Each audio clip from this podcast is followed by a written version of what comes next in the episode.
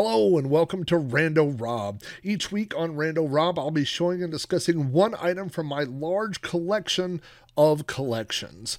New shows appear every Monday, and throughout the week, I'll be adding older episodes of Rando Rob that were previously only available to my Patreon subscribers. You can watch episodes of Rando Rob on YouTube at youtube.com forward slash Rob O'Hara. Just look for the Rando Rob playlist. Audio versions of the show are available on my website at podcast.robohara.com or through iTunes. Just search for Rando Rob. Thanks for watching or listening, and I hope you enjoy this vintage episode of Rando Rob.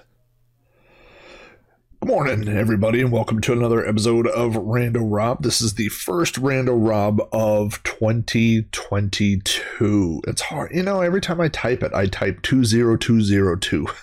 I type 2022, which is incorrect.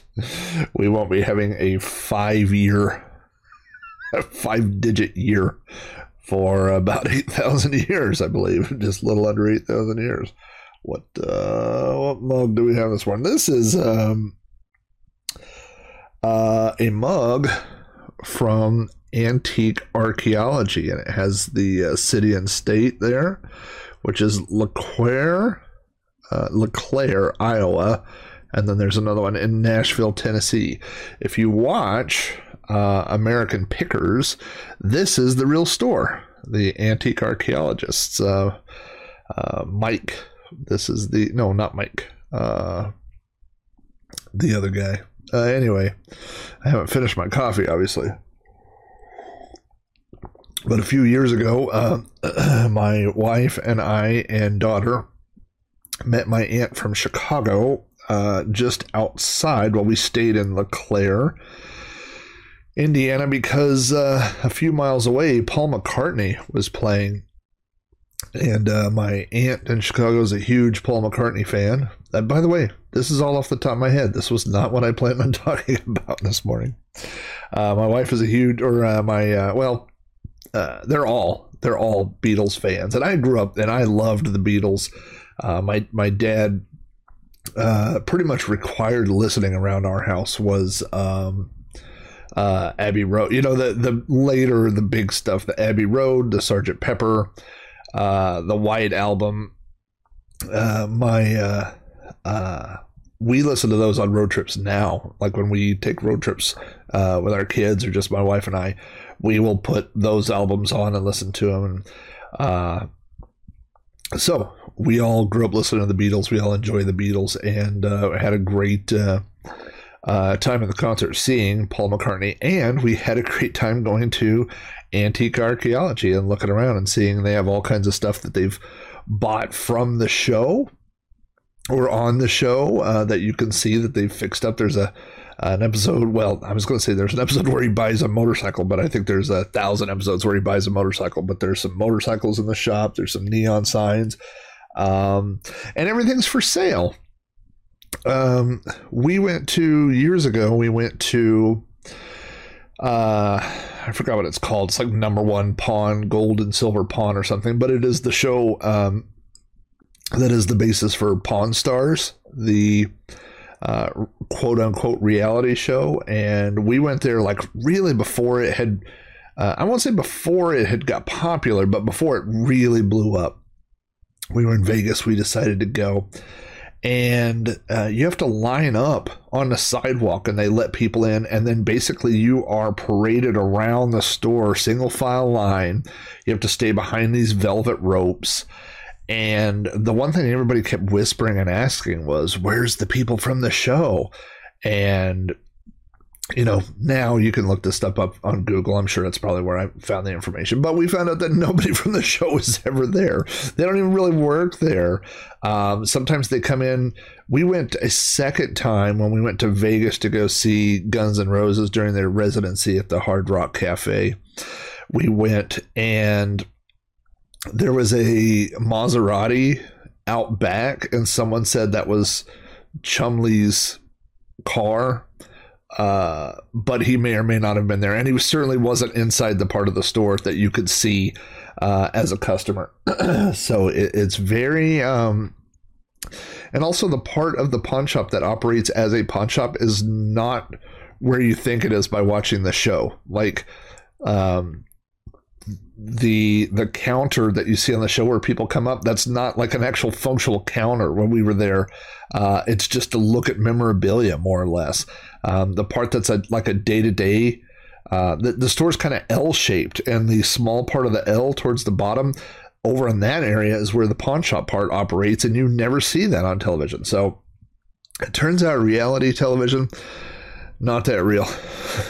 but um, uh, this uh, the antique archaeology place was uh, fun to go to, and they said that uh, the guys, this of course when back they were all getting along. Guess they're not getting along anymore. but um, they said uh, that that he would come in uh, once or twice a week. It just so happened that he did not come in on a day that we were there, but. Um, and there wasn't a lot like that I would buy. You know, all these places.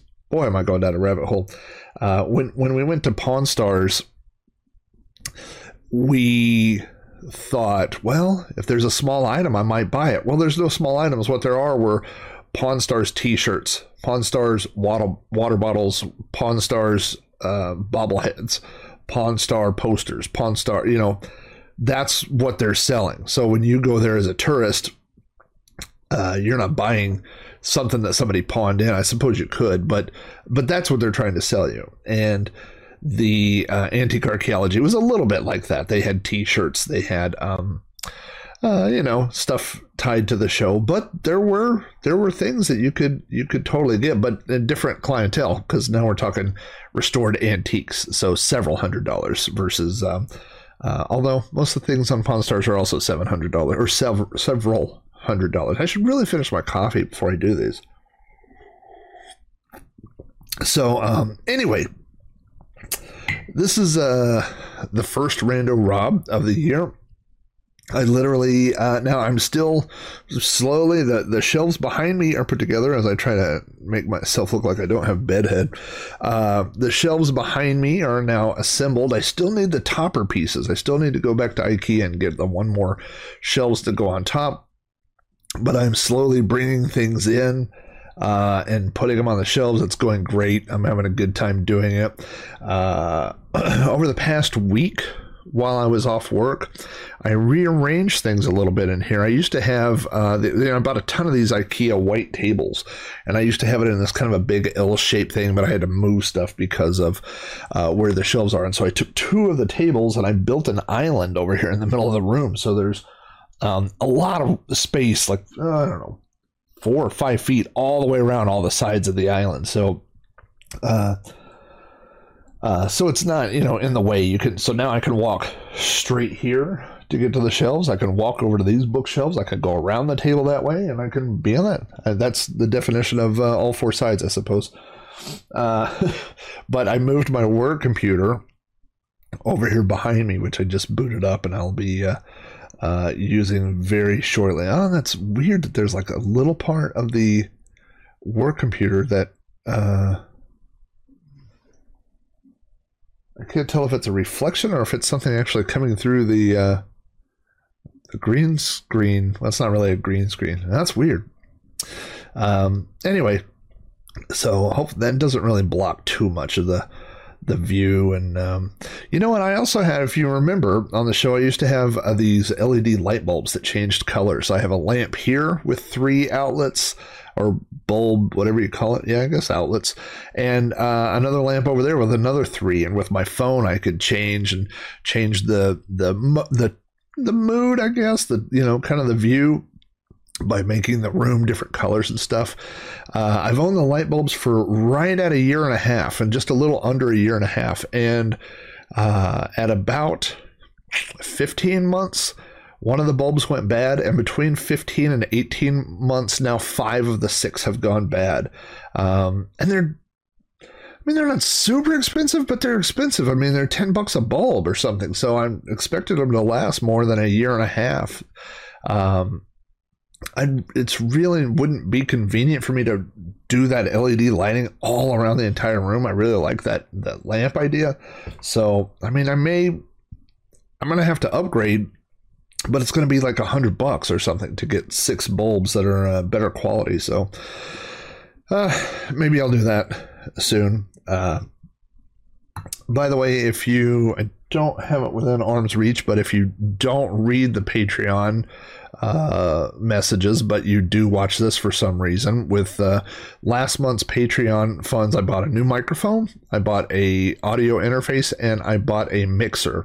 Two of the three of those are here, but the mixer is not, and I need all three to change things. But I've been talking to Sean, my co-host on Throwback Reviews, and Sean is a um, just a, a audio wizard when it comes to the types of equipment and things. And he's got a sound on his podcast that I'm so jealous of. His sound just sounds so good. And, uh, you know, I've been working with him because this room just gives me a lot of echo. It gives me weird stuff. I've done everything I can, really.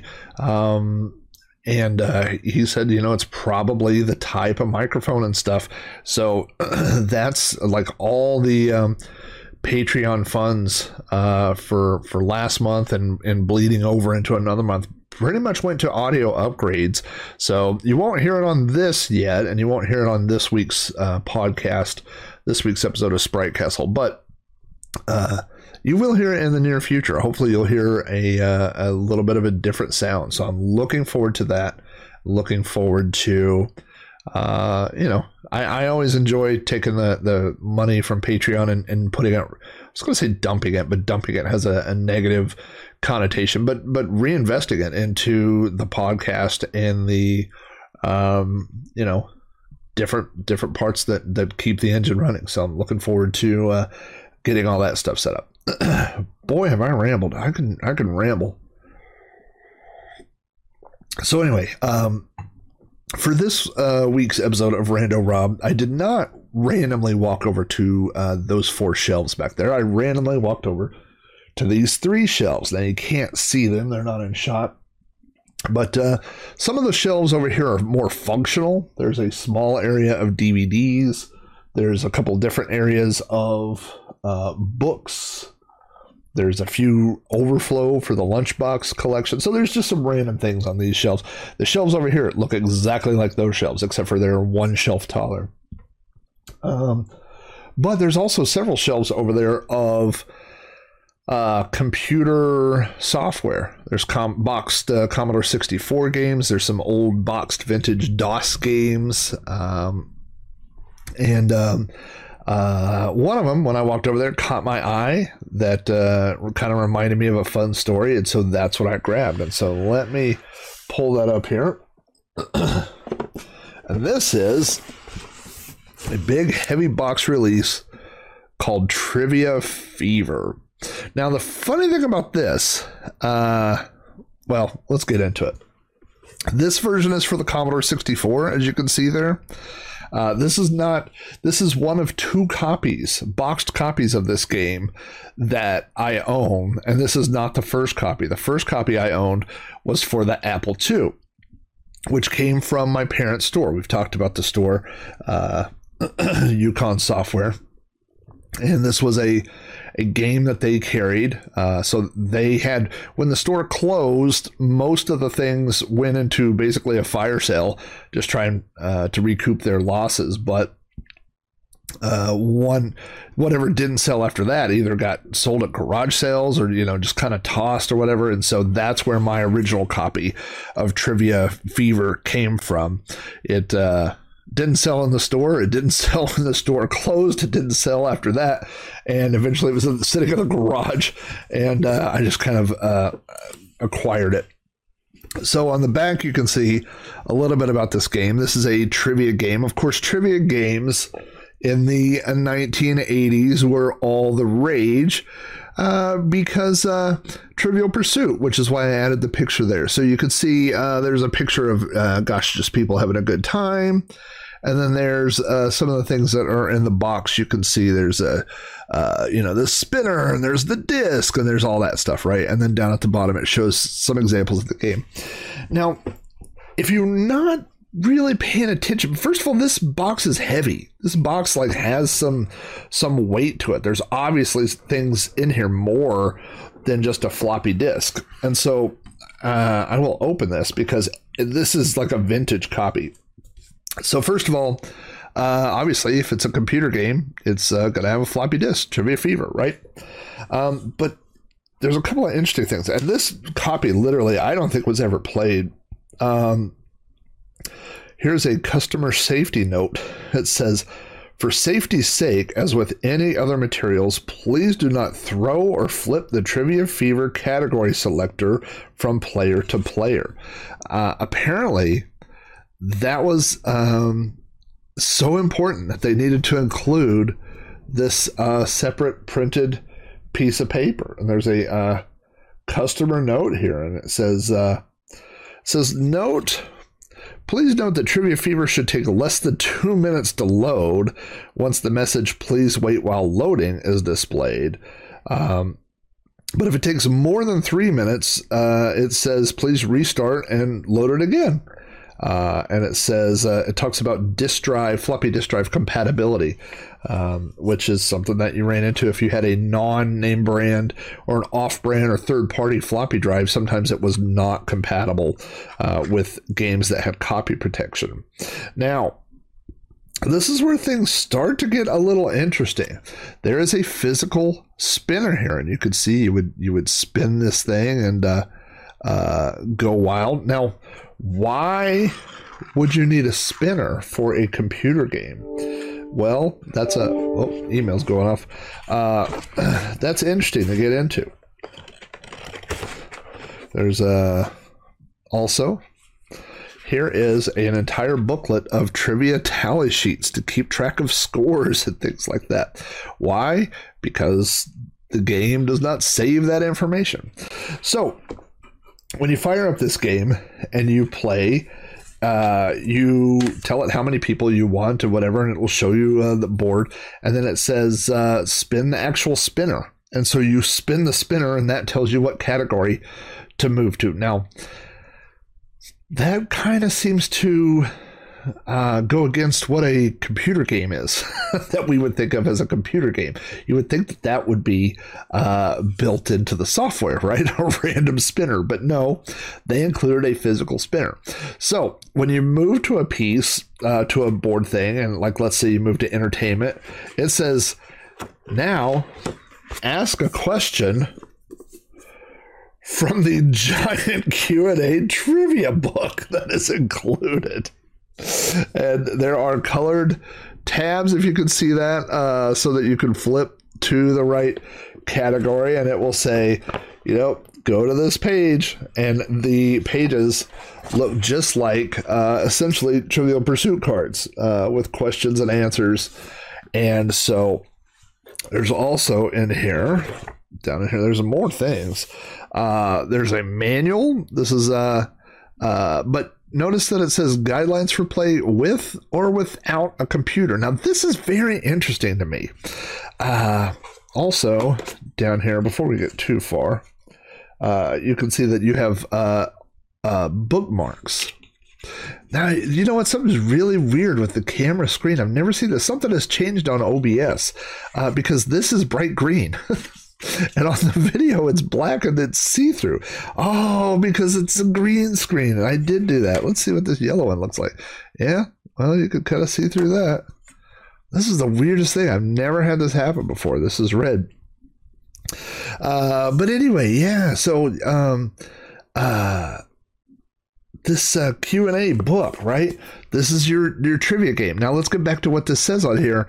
Uh, trivia fever's book of questions and answers uh, and it says thousands of challenging questions, blah blah blah blah blah. Um, but I want to mention this again: uh, guidelines for play with or without a computer. So apparently, the people who made this game, the company who made this game, um, weren't either weren't convinced that it would uh, that they would recoup their losses or make a profit by making a computer trivia game, or they were trying to do one of two things, or it's possible.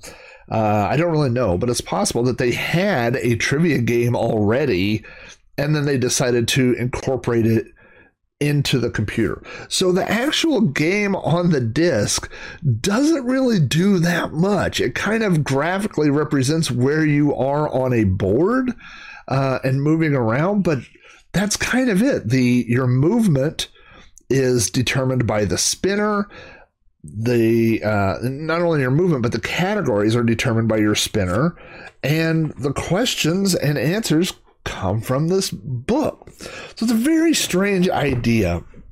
Um, again, my family, uh, everybody in my family loved playing games, and we loved, uh, especially we all loved trivia. We would watch Jeopardy. I watch uh, Jeopardy with my wife and my daughter now. Like we DVR, we just save the last ten episodes. So anytime somebody goes out there, uh, we can we can go through. Uh, uh, uh, you know several episodes of Jeopardy and um, and binge watch that. So so we're a trivia family. We love game shows. And we love um, really Nowadays, we don't play uh, board games, but but we used to.